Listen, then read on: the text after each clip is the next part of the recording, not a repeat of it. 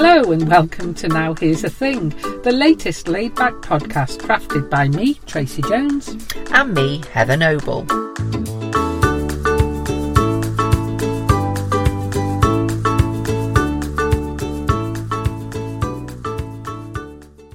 Anyway, Tracy. Now, here's the thing food banks. Food banks? Yeah. Very necessary at the moment. Occasionally, I buy things to put in the food bank box in the supermarket. Yeah. And on Sunday, I decided to have a concerted effort at putting some things in the food box. So I thought, in the food bank box, so I thought, right, I'll go around. And you can't buy perishables. No. Right.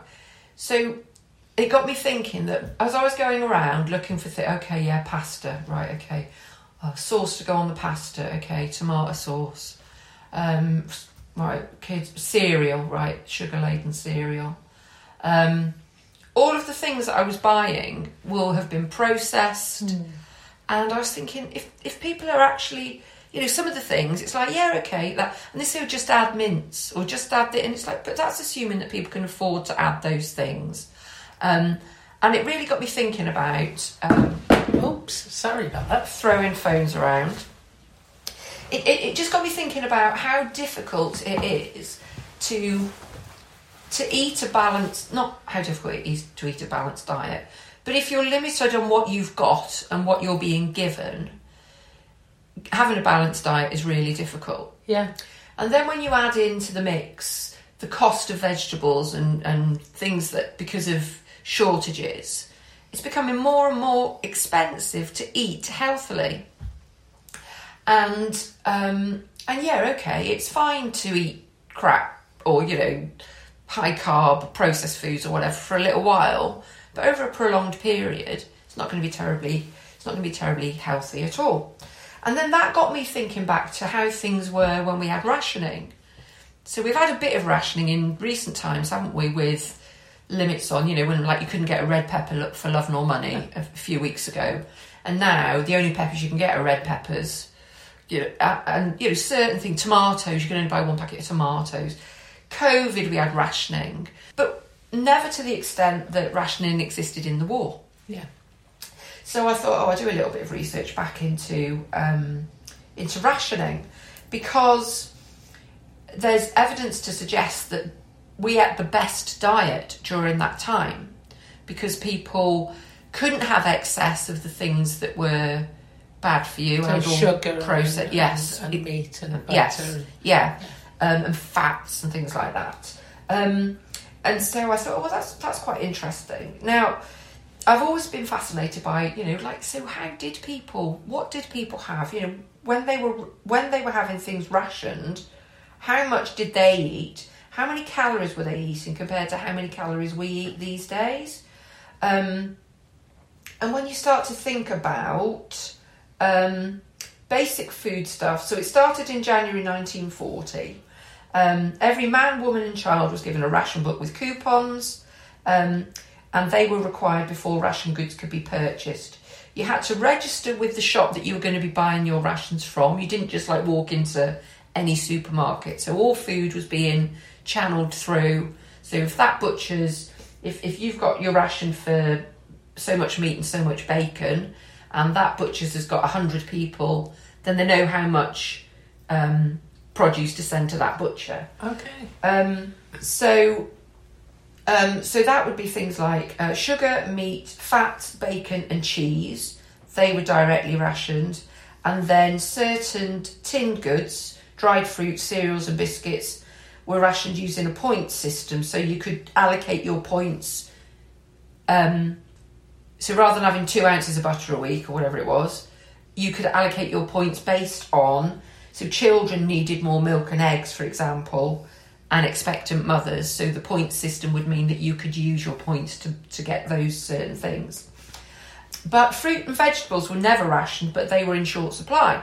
So then we went into the um, Dig for victory. dig for victory and, and all of those types of things.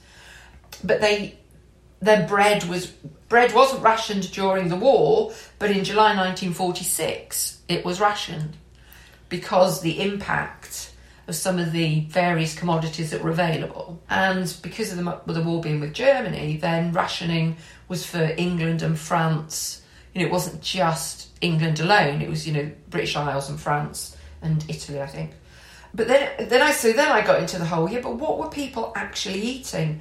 Not only did rationing go on until 1954, um, uh, the at, at which point you had one egg, two ounces each of tea and butter, an ounce of cheese, eight ounces of sugar, four ounces of bacon, and four ounces of margarine Per person, per person per yeah. week. Yeah, yeah.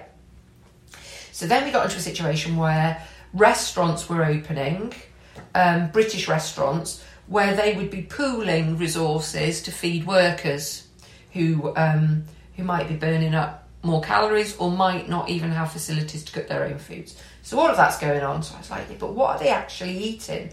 Um, so I got into some of the recipes Okay. That were, I'm sure I'm to like that were available. So um, there are millions of them, but um, I've just chosen a couple. So um, there's a website called the 1940sexperiment.com, which has got recipes um, and lots of information about um, rationing. So something called mock goose. Mock goose. Go on, try Yeah. me. Even sh- they say it's a weird recipe. It's split lentils, breadcrumbs, onion, sage, butter, chicken stock, salt, pepper, garlic, and lemon. And basically, you cook it all up, and it ends up looking like this sort of yellow. Bleh. That's the best way I can describe it. You basically mix it all together, um, put it put it in the pan, put the breadcrumbs on the top, probably to hide what you've cooked, and brown it in the oven, um, so it looks a bit more appetising. Ooh. So that's mock goose. So then we get on to um, Duke pudding. Duke pudding. Yeah, so okay. you Sounds very think- grand. Yeah, you think, oh, this sounds nice, don't you? Yum yum. Oh, even the picture looks quite pleasant. Um, it's basically stale bread and grated carrots. So you soak the breadcrumbs, um, add a bit of fat or margarine, bit of dried fruit, um, a load of carrot, some spin- mixed spice or cinnamon. Um, mix it all together, make a sort of batter, cook it in the oven for 30 to 40 minutes. It's like a carrot cake but made with breadcrumbs. To mu- yeah, to pan out the carrot. Oh gosh. and um, and fine well not finally because there's about 192 recipes woolton pie right this was devised by lord woolton um, uh, no it was devised by a chef at the savoy um, it was meant to be filling but mostly using vegetables from the garden so this was like okay what can most people cook? Um, and so this was made of potato cauliflower carrot parsnip spring onions vegetable extract oatmeal and parsley. And then the top, so you mix all that together, fry it, put it in a dish, um, and then you put mashed potato um, mixed with flour, baking powder, and shortening on the top, and you booked that, and you cooked that for 25 to 30 minutes, and you served it with gravy. I don't know where you were getting your gravy from. That must have been gravy granules of some sort, because I would have thought that in the 40s, people made gravy from meat. Mm. That's how you would normally make gravy. Yeah, you'd think so. So I don't know why I went down this rabbit hole, but I think it all just started from, oh my goodness, if people are eating out of food banks, and uh, you know, whilst that is, it's terrible that they exist. Um, at least they do exist. But your diet is mostly going to be, if you're dependent on donations from people in the supermarkets where it can't be processed, it's going to be a Fray Bentos pie, it's going to be tin chicken curry, it's going to be rice, it's going to be pasta, it's going to be biscuits, it's going to be cereals, muesli. How do you get, you know, okay, you might have tin tomatoes, or I think I bought some tuna and I bought some sweet corn, you know, in the hope that somebody could make some sort of tunery sweet corny thing. Did you send a recipe in with it as But well? you, you know, you, Yeah. you when you're buying stuff and you th- and then you don't know that it's you can't say this is what I want to go to a family, you know, and you've sort of planned this diet because it's all just lumped in together.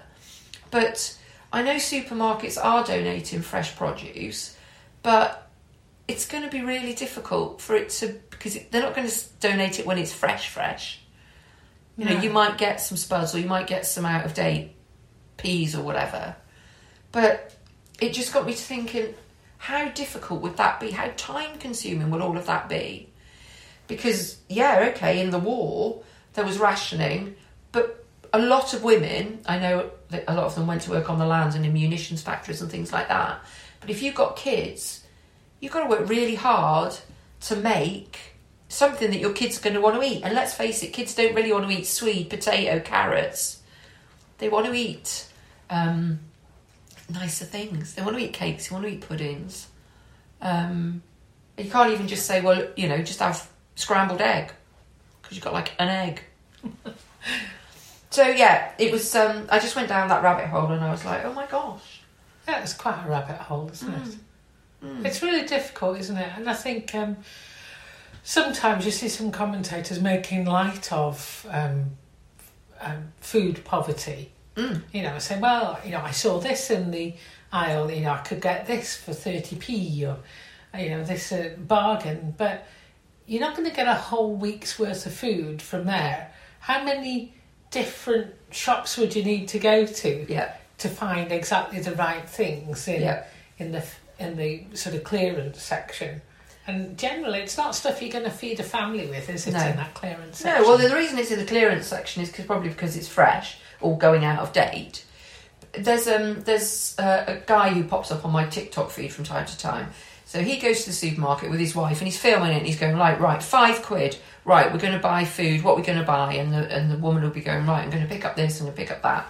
And she was doing exactly this. So she picked up some. She didn't pick up rice because she'd got rice at home. Um, she picked up some pork chops.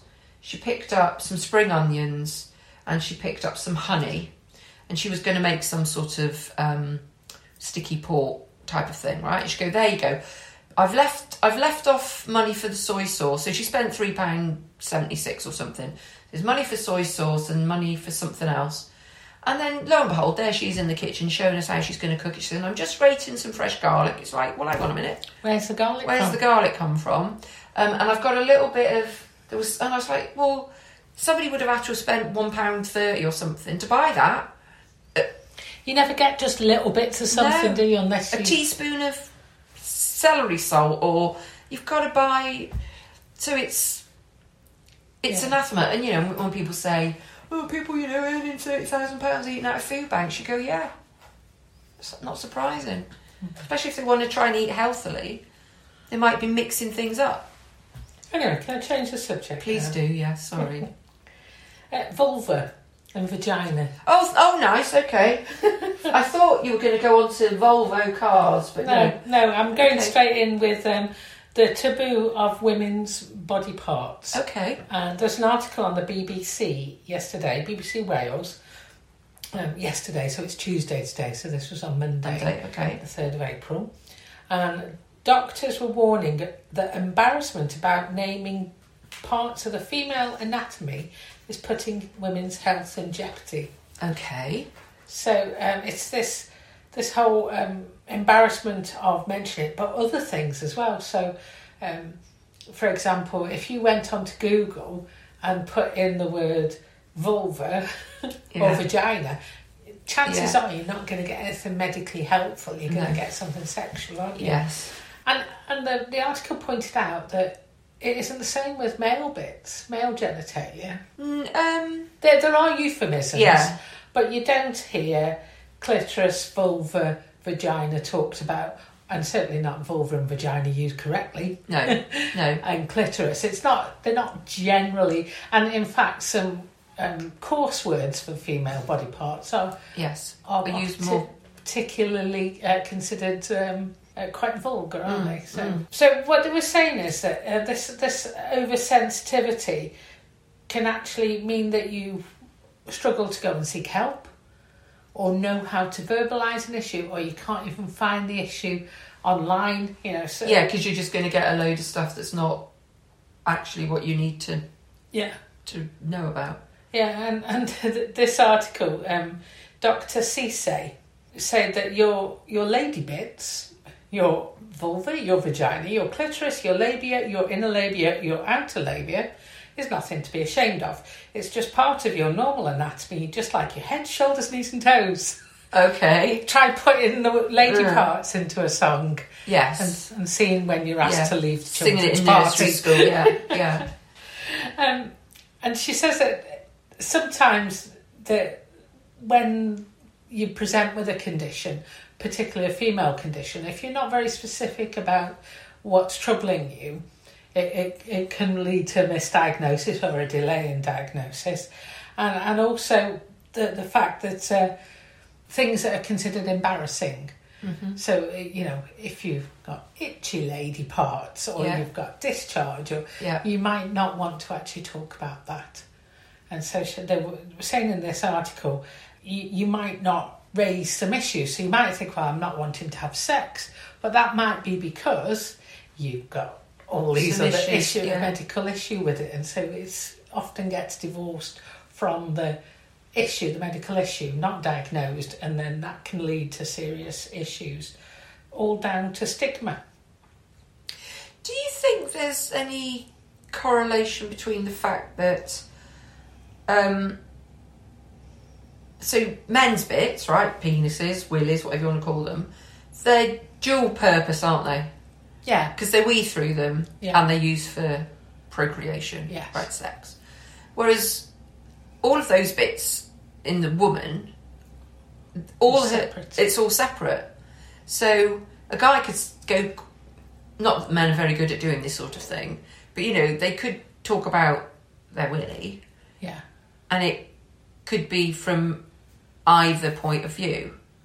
Whereas if women are talking about, you know, the lady bits or whatever, the connotation usually would be that it's something to do with gynecological issues rather than their ability to wee.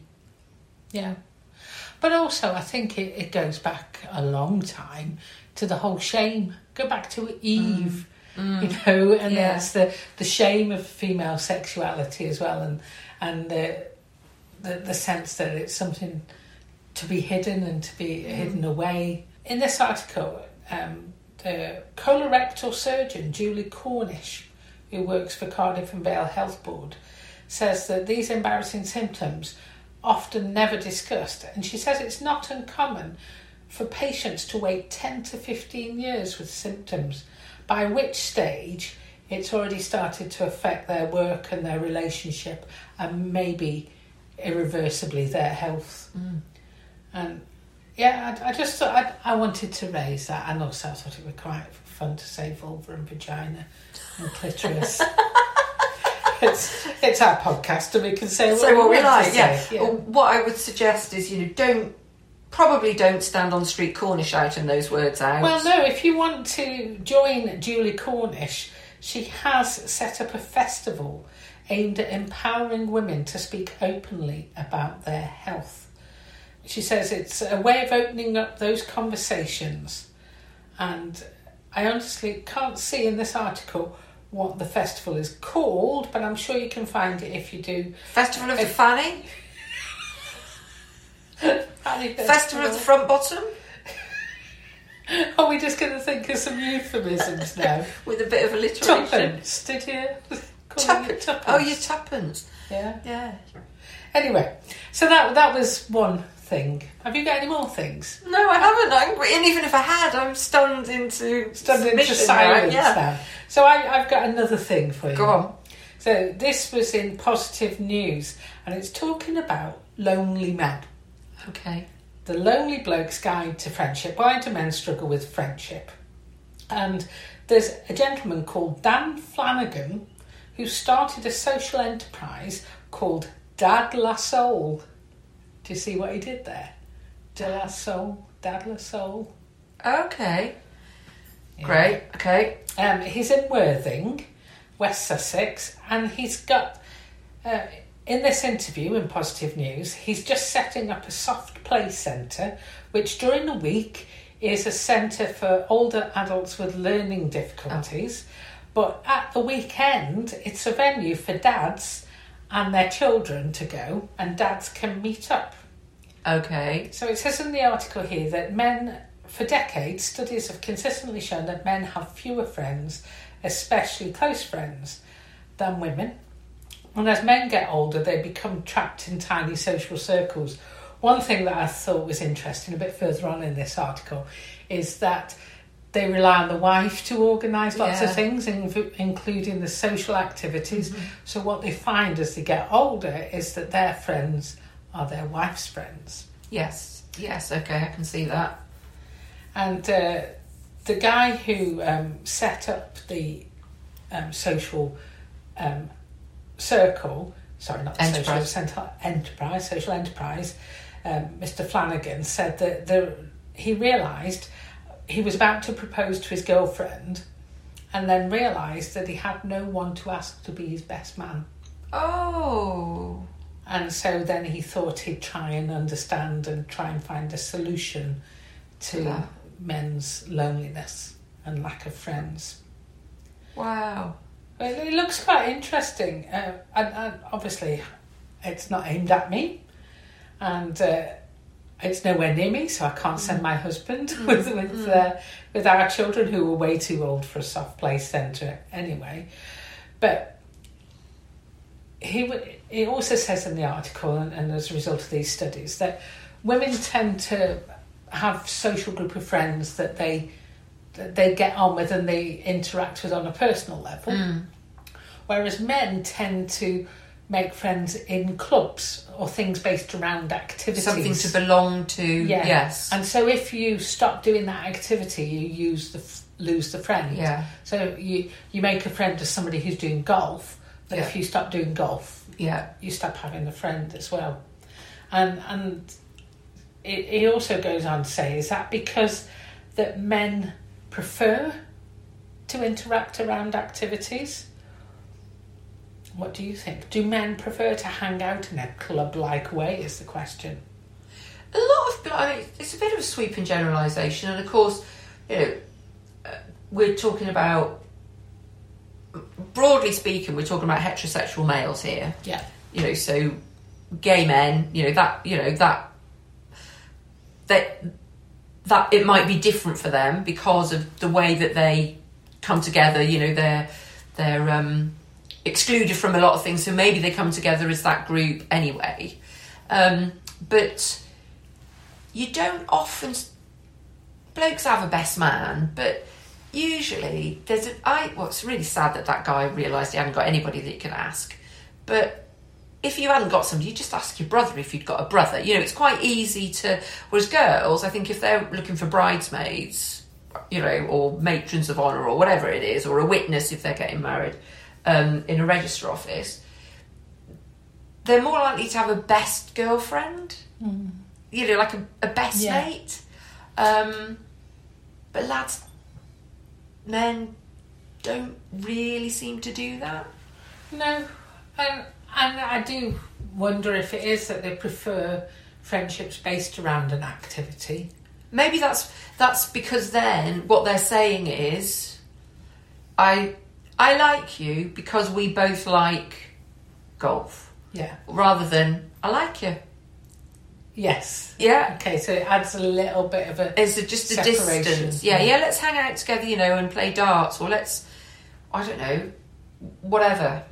Um, go to the footy, and the social element comes after that. So the sport is the one thing, but having a pint and a natter after, or whether it's cars or whether it, whatever it might be, maybe it's let's find a thing that we've got in common, so that we don't have to say we like each other yeah. uh, so overtly. It's just sort of implied. Oh yeah, and then can take it or leave it actually. Because if he ends up, if you end up acting like a dick, well, I can just drop you. Because Well, that's another positive, actually, isn't it? So you'll be pleased to know it that at Dad La Soul, you do get the pun, don't you? Dad La Soul. Yeah, you do know De La Soul. Yes, I do, but I just Okay. Okay. La Soul. It just Okay. Anyway, they've got pool tables and they, they've got um, record decks and and they have activities going on. So is it S O U L? so S O U L? Yeah. Dad La Soul. yeah. It still doesn't work for me, but yeah, All right. It's a good job you're not the target market anyway. I could refer somebody. I could refer a male friend. Um, and I think. Um, sorry, I'm just scrolling through here. Oh, it's talking about other community centre type environments that are actually dying away um, and, and hence they're not having the connections anymore. So uh, the church, Yeah, um, the working men's club yeah, and the Freemasons. yeah, yeah. We've got a working men's club in Gobowen. There's Ifton Miners Club up in St Martin's. In Oswestry, there's actually a group called Men Walk and Talk, and that was born out of COVID for men who were struggling with their mental health. And they meet every week and they go out for a walk around the town. Um, but yes, it was that was born out of mental health rather than a bunch of guys who. And you get men's sheds Yes. Oswestry Men's Sheds, which is, and you know, they exist around the country. I suppose also once upon a time blokes would go to their allotment and maybe hang out. So maybe some of those things are less likely to happen. You know, women have allotments now. You know, certain things that used to be the male thing, maybe, maybe, yeah, working men's clubs, etc., like that. Maybe that threw men together more readily. I don't know. And also, as it says here, men's social laziness is by now well established in social science. Yeah, well, that's true. Yeah, As men get older, they delegate the maintenance making of friendships to their better half. Says. yes, yeah, So, so just go and get yourself to Dad La Soul if you're in Worthing. yeah. And and if not, Go join a club. yeah, yeah. And I mean, tr- you and I, you know, we we normally organise anything if we're doing something as two couples. Mm. I don't think. Certainly, Stuart has never said to me, "Why don't we arrange a night out with the Joneses?" Yeah, but Stuart stuck with me and Chris because of me and you. Stuart and Chris might not like each yeah, other. Exactly. Yeah, yeah. Well, that's yeah. tough, isn't yeah, Yeah, And if ever if either of them voiced that, then we'd just go on our own anyway, wouldn't we? So there we go. And yeah, we don't need an excuse for that. Now Here's the Thing is a Jones and Noble production, brought to you every week, well, maybe not every week, Heather. recorded with an iPhone, a microphone, and lots of hot air.